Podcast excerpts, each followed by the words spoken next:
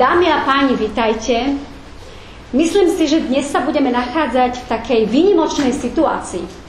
Pripadám si tak trošku ako VIP host na nejakej súkromnej recepcii, pretože náš dnešný host je zvyknutý na veľké, plné, vypredané sály, kde je tých divákov alebo iných hostí, počúvajúcich niekoľko stoviek alebo tisíc a dnes sme sa tu aj vďaka pandémii a bezpečnostným opatreniam stretli v takomto úzkom kruhu veľmi presne vymedzených hostí.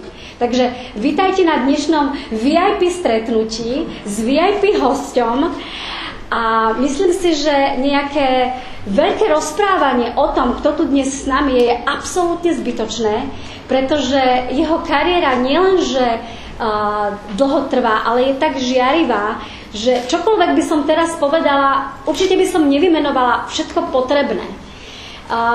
Je naozaj asi také dôležité povedať si, že aspoň ja som vyrastala s tým, že keď sa povedalo pápež, tak to bol Ján Pavol II. A keď sa povedalo jazz, tak to bol Peter Lipa. Pán Lipa, vitajte v Trenčine. Našou témou je povedzte nám, čo čítate a my vám povieme, kto ste. Tento výrok asi poznáte ešte z čias socialistických, ale my sa s týmto výrokom trošičku budeme dnes hrať. Ja by som sa vrátila hneď k jazzovej hudbe, hneď na začiatok, poďme k tomu. Niektorí hovoria, že hudba je dôležitá a text piesne je podružný. Ako to vnímate vy? A najmä v jazze. Môžete si rozprávať slovíčka, aké chcete a tak ďalej, ale vaše texty svedčia o niečom inom. Ako to vy vnímate? To je dobrý úvod do diskusie. Toto je dobrá téma. Tak najprv si musíme povedať niečo o jazze. Jazz sa preslávil ako inštrumentálna hudba, ako spôsob hudobného vyjadrovania, ako spôsob frázovania, ako taká jazzová abeceda, my tomu hovoríme jazyk, language, teda hovoria Američania, a prešiel rôznymi etapami vývoja. Nie dlho, veď to je niečo cez 100 rokov, čo sa ukázali prvé prvky toho jazzu a ten sa potom zdokonaloval a menil sa a takisto to prebieha teraz, stále sa mení tiež. Čiže to bola inštrumentálna hudba, ale pravda je taká, že vždy tam boli aj speváci. A to boli tzv. Jazzoví speváci. Lenže musíme si uvedomiť, že hovoríme o časoch, kedy neexistovala nejaká iná populárna hudba, že vtedy toto bol hlavný výraz, jazz a blues bol hlavný výraz, lebo hovoríme o kolíske tohoto žánru a tá kolíska sa nachádza stále ešte v Amerike, tam to vzniklo a stále to tam pokračuje, čiže boli vždy aj speváci. A teraz sa ukázalo, že tí speváci vedeli pridať k tomu inštrumentálnemu prejavu nejaký ďalší rozmer a že vedeli veľmi priamo osloviť priamo divákov, lebo ono je fantastické, keď hrá niekto krásne na saxofóne. Ale keď príde spevák, ktorý tú istú melódiu zaspieva a ešte povie aj slova nejaké k tomu, tak naraz ten poslucháč má celkom iný pocit z toho. Počuje niečo nové, nejaký ďalší rozmer toho. To znamená, hudba je abstraktná záležitosť, ale keď príde spevák s textom, tak naraz dostáva konkrétnu formu a konkrétnu výpoveď. Naraz sa to s niečím viaže. Väčšinou vzťahy, láska, to je taká základná téma všetkých pesničiek na celom svete. No a potom, ja hovorím o starých časoch. Potom prišiel taký prevrat. Niekedy v 30., 40. rokoch tí muzikanti zistili, že nechcú byť len doprovodní muzikanti, doprovodní hudobníci spevákov, tak začali sami tvoriť a vtedy vznikli niektoré moderné štýly, ako je, ja neviem, bebop, hardbop, ten sa rozdeľoval, na jednej strane bol East Coast, na druhej bol West Coast a tak ďalej. Stále hovoríme o Amerike, lebo tam to celé vznikalo a hľadali nové cesty, ako sa presadiť. No a vtedy sa tá inštrumentálna zložka tak zdokonalila a tak išla dopredu, že predbehla tých spevákov. Jednoducho začali hrať instrumentalisti také noty a také sóla a také témy, ktoré boli v podstate skoro nespievateľné. Spevák potrebuje určitú pohodu, ten text musí vyjadriť, ten text by mal komunikovať s hudbou, to znamená, že keď je niečo pomalé, milostné, tak to nemôže byť taká rýchla téma, lebo tá rýchlosť behne, že to chce pomaly. Je pesnička Love for Sale, hej? Láska na predaj. Love for sale, appetizing, love for sale, a tak ďalej. A tak, keď to dáme rýchlo, love for sale, appetizing, love for sale, to je tá istá pesnička, ale ten význam sa stráti, hej, teda tam je už ten spevák, alebo ten muzikant, ktorý to v takomto tempe hrá, má inú predstavu a je v službách tých hudobných, čiže tam hudba prevyšuje nad tým textom, nad tou pesničkou.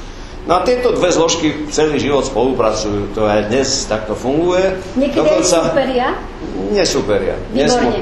Keď súperia, to je zle. Nesmú súperiť. Nie, to musia spolupracovať. Musia do seba zapadať ako kolesa v hodinkách. To chcem povedať, že potom tí speváci zistili, že tí instrumentalisti otvorili nové dvere. Tak je jasné, že spev ako hudobný ľudský prejav bol prvorady, až potom prišli inštrumenty a hudobné nástroje, až potom vzniklo, najprv ľudia spievali, eventuálne bubnovali.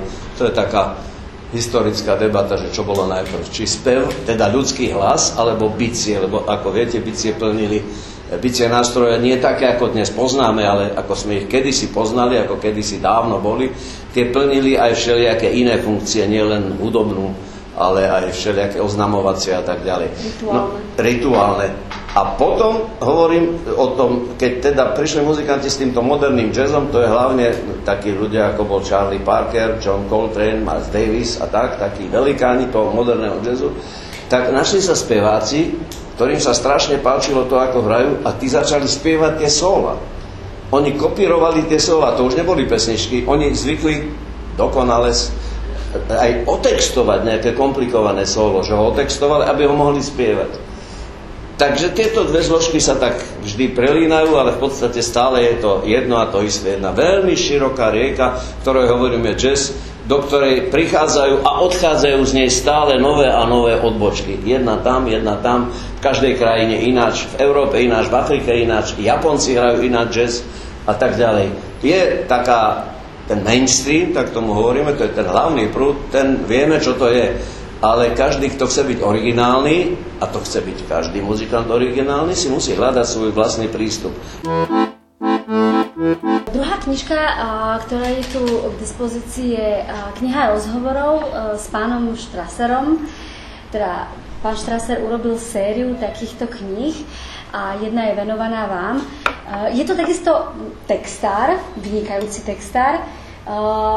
Bola nejakým spôsobom špecifická táto spolupráca s ním, keď ste pripravovali túto knižku? No tak, Janko už mal povesť autora týchto kníh, keď prišiel robiť rozhovor so mnou a podpísať túto knižku. My sme sa najvyššie poznali, ja som vedel, s kým mám dočinenia. A on už dávno predtým, hneď po revolúcii, v 89. začal robiť v domino efekte a v týždni a tak ďalej. Čiže on písal, on robil rozhovory, to bola jeho... On sa pustil do rozhovorov a objavoval to, čo bolo staré. Pred teda tým 89. snažil sa tie osobnosti ako si osvetliť ďalšími informáciami, nie takými, ktoré ľudia poznajú. Ukázať z inej stránky. Takže ja som vedel, že to bude hĺbšie. To som vedel. A tak to aj bolo. Pozrite sa, ja som aj dnes tu s kolegynkou robil rozhovor, ale robiť knižku rozhovorov, to je trošku iná... Nadlhšie? Iná taktika. Nie moja, ale jeho. Ten autor si to musí premyslieť, lebo ja som až potom zistil, to už je druhý môj životopis. To vyšlo snad, keď som mal asi 70 rokov toto. Hej. A ja už v 60-ke som mal jeden taký rozhovor, ktorý potom vyšiel knižne. To robil iný kolega z Nového času dokonca, Jožko, no teraz si nespomínam, jak sa volal. To znamená tom, že to bola iná knižka. A potom, keď som sledoval životopisy mojich obľúbencov, napríklad Ray Charlesa alebo ďalších muzikantov, tak som zistil, že Keď má niekto viac životopisov alebo životopisných kníh, to už jedno, či je to forma otázov, odpovedí, alebo že to niekto napíše, nemusí to byť vždy to isté. Vy, keď máte partnera na to, tak vy odpovedáte na to, čo sa vás on pýta. A on sa pýta na niečo, čo jeho zaujíma. Ale kopa informácií v našej hlave a kopa udalostí z našich životov, a to sa týka všetkých nás, ostáva u nás. A keď niekto príde a vyhrabe práve tú informáciu, tak naraz ja poviem niečo nové, čo som vlastne ešte nikdy nikomu nepovedal. To si až potom uvedomím. Čiže nie je to divné, keď človek má viac tých životopisov, viac kníh, lebo tie informácie sú také, že nevyjdú najavo. Povedzme, a ja to vidím samozrejme podľa toho, keď čítam životopisy iných muzikantov. Lebo človek má toho rôzneho, zažije veľa vecí rôznych a niektoré sú pre neho také ťažiskové, že ostávajú, a niektoré jednoducho zapadajú, unikajú a život ide ďalej. Ja som človek, ktorý veľmi nemyslím historicky, ja sa stále pozerám dopredu a teším sa na to, čo bude. A to, čo bolo, je síce pekné, ale to už bolo, žiaľ Bohu, no tak musíme ísť ďalej. Ďakujem. Ja by som sa k tým knižkám ešte chcela vrátiť. Nech sa páči.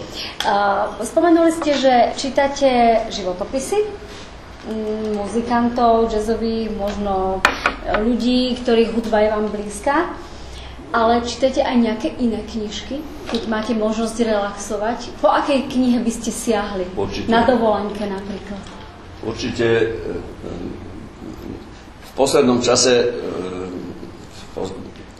vlastne vždy som čítal knihy, ktoré sa rozdeľovali do takých dvoch veľkých kategórií, povedal by som. Tá prvá kategória sú tzv. Vedomostné knihy. Že píše sa o niečom, čo ma zaujíma, hej? Napríklad literatúra faktu, ale často to nie je len fakt, ale často sú to aj iné.